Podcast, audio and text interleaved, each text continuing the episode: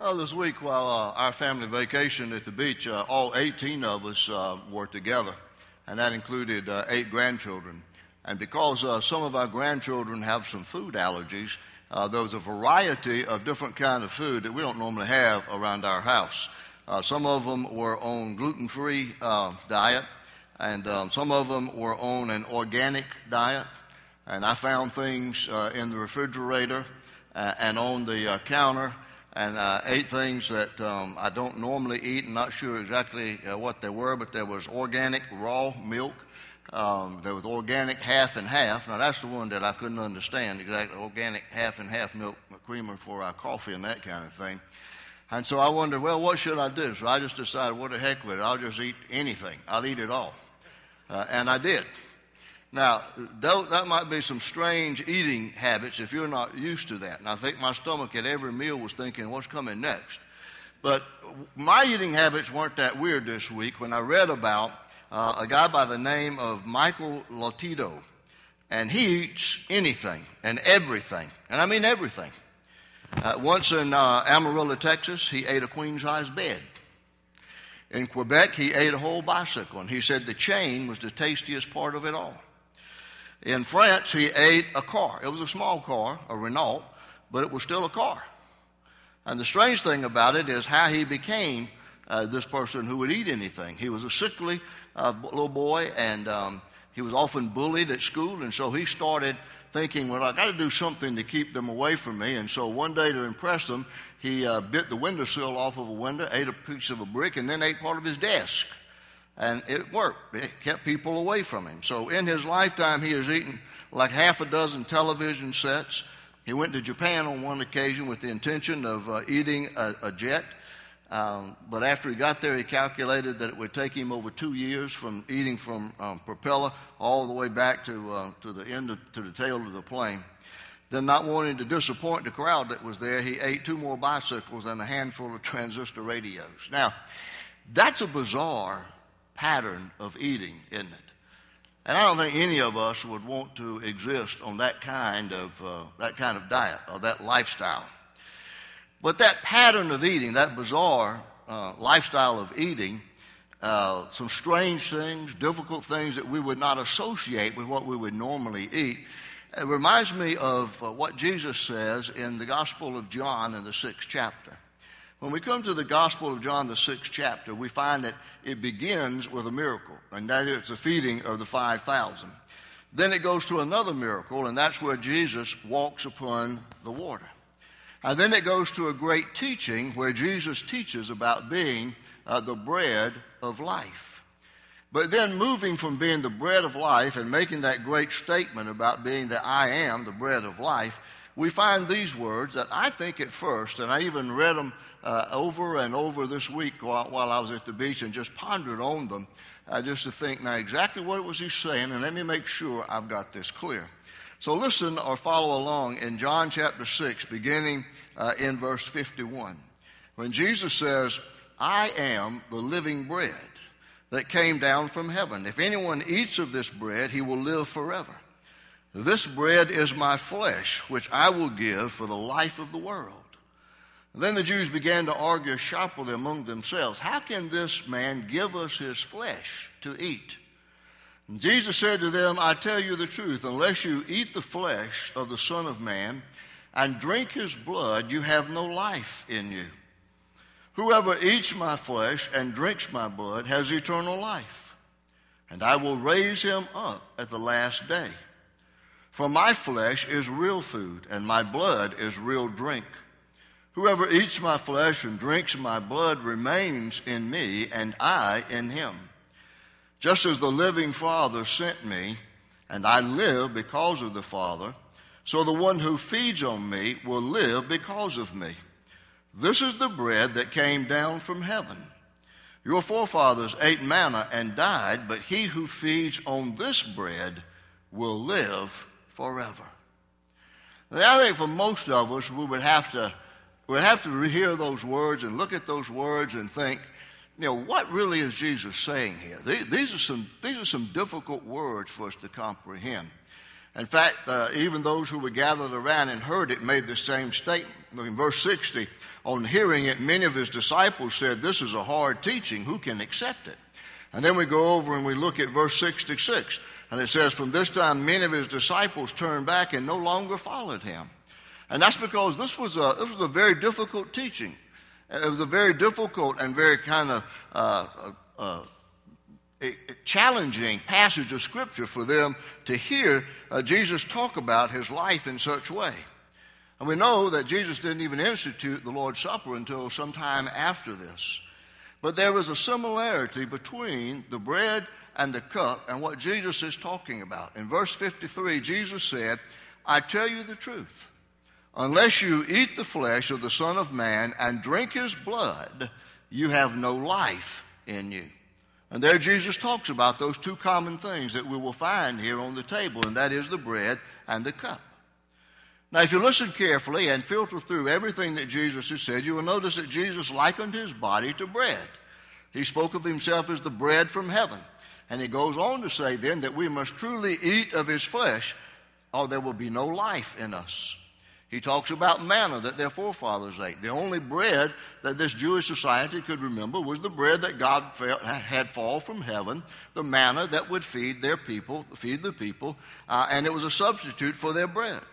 God satisfied for them while they were in the wilderness uh, their physical hunger with this heavenly food. But even though manna was food from heaven, and in that sense holy, it only filled their stomachs. It supported earthly life, but it did not take away death. But Jesus offered them bread, real bread, which was his body. And that was food for the stomach as well as for the soul. Then Jesus also likened his blood to true drink. And the Jewish people had a great problem with that. I mean, you and I probably do as well if we just hear this at face value that we're to eat the flesh of Jesus and then that we're to drink his blood. So the Jewish people for centuries had sacrificed animals to God uh, for uh, the forgiveness of their sins. But they had a strong commandment given to them from God that they were not to drink any of, of the blood. And I don't know why they would want to anyway. And so maybe some of you here, when you hear these words and you're thinking, what exactly is Jesus saying? What does he mean by all of this? To eat his flesh and to drink his blood. And maybe you're struggling with that issue. Maybe this passage of Scripture has affected other people like it did, uh, said in verse 60 and 66. You know, this is a strong statement. This is a hard teaching, and so many of them fell away at that moment.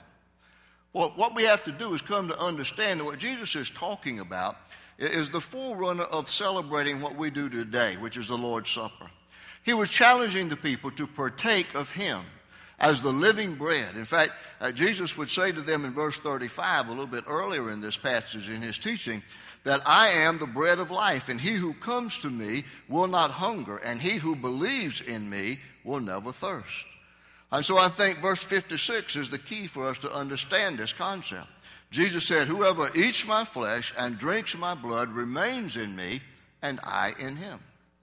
So, what Jesus is saying in this passage of Scripture is that now we have to accept the fact that he died for us and for our sins. And we have to accept the fact that the only power to forgive sin is in the blood sacrificed by Jesus Christ. It was the perfect sacrifice to atone or to pay the debt for our sin. And we have to accept the fact that Jesus was talking about his body and his blood in a spiritual sense, that they would represent the sacrifice that he would make for us on Calvary so that we could know the forgiveness of our sins, a relationship with God, uh, abundant and full life here with meaning and purpose, and then an eternal life in the presence of God in the glories of heaven. And all of that becomes possible through the sacrifice of Christ, and we understand it more deeply as we partake of Christ. So, Jesus was really teaching about the passion of God's grace and the sacrificial death on the cross of Calvary.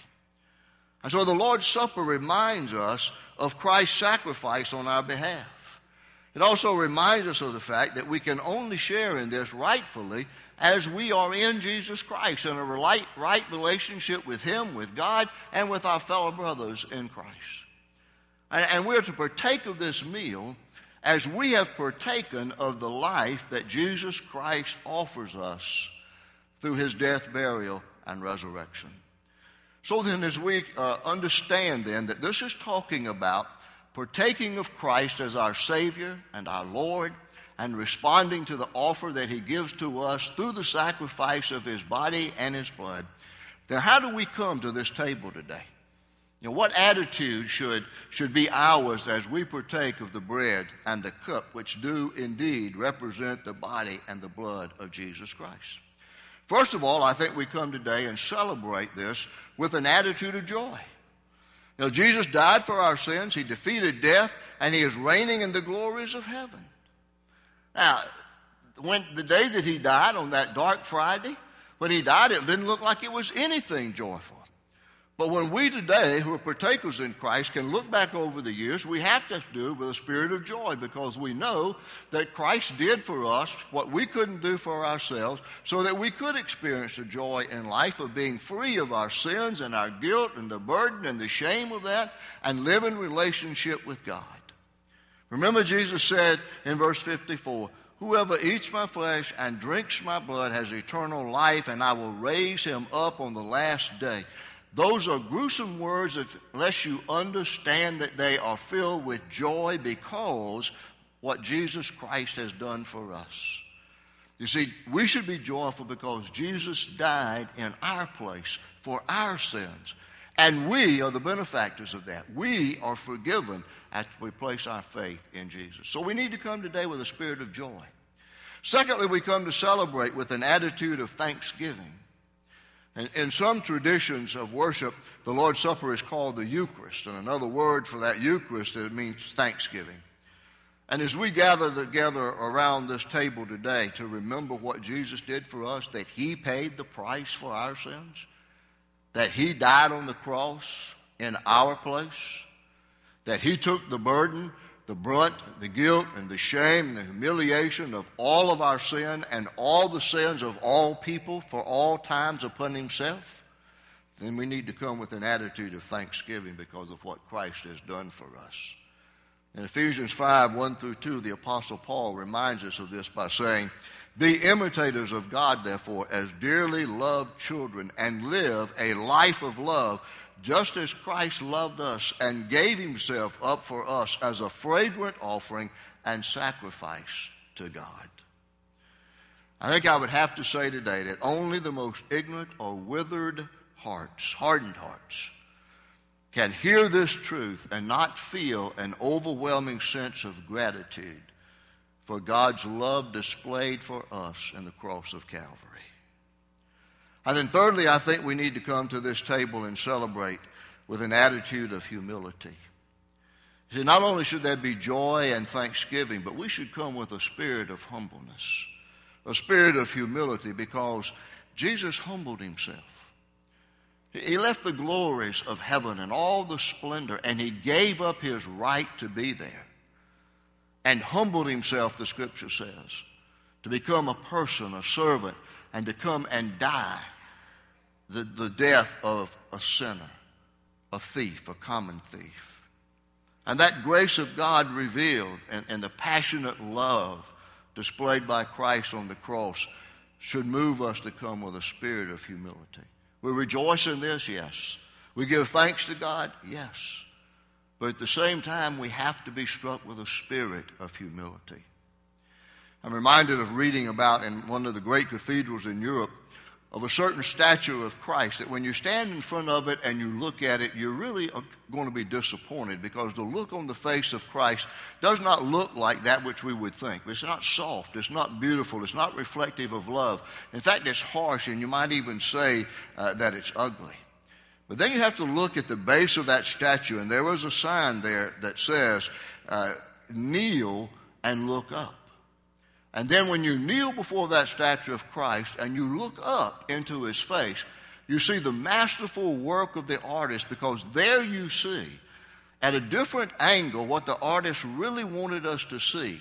Only visible as we kneel in humility before that statue and we see that loving, kind, forgiving face of Jesus Christ.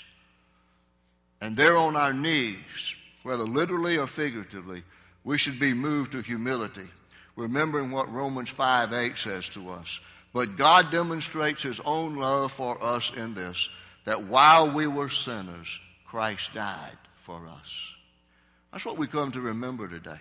That Christ died for us and we are partakers of life with him. And today we come to partake of the bread and the cup that remind us once again of the love of God and the sacrifice he made through Jesus Christ, our Savior and our Lord. So as we come today to this table, if you're in right relationship with God, if you're in fellowship with Him through faith in Jesus Christ, if you are spiritually prepared to partake of this, this body and His blood and remember Him as Savior and the sacrifice He made, then we offer the opportunity to you today to remember His love for you by partaking of the bread and the cup.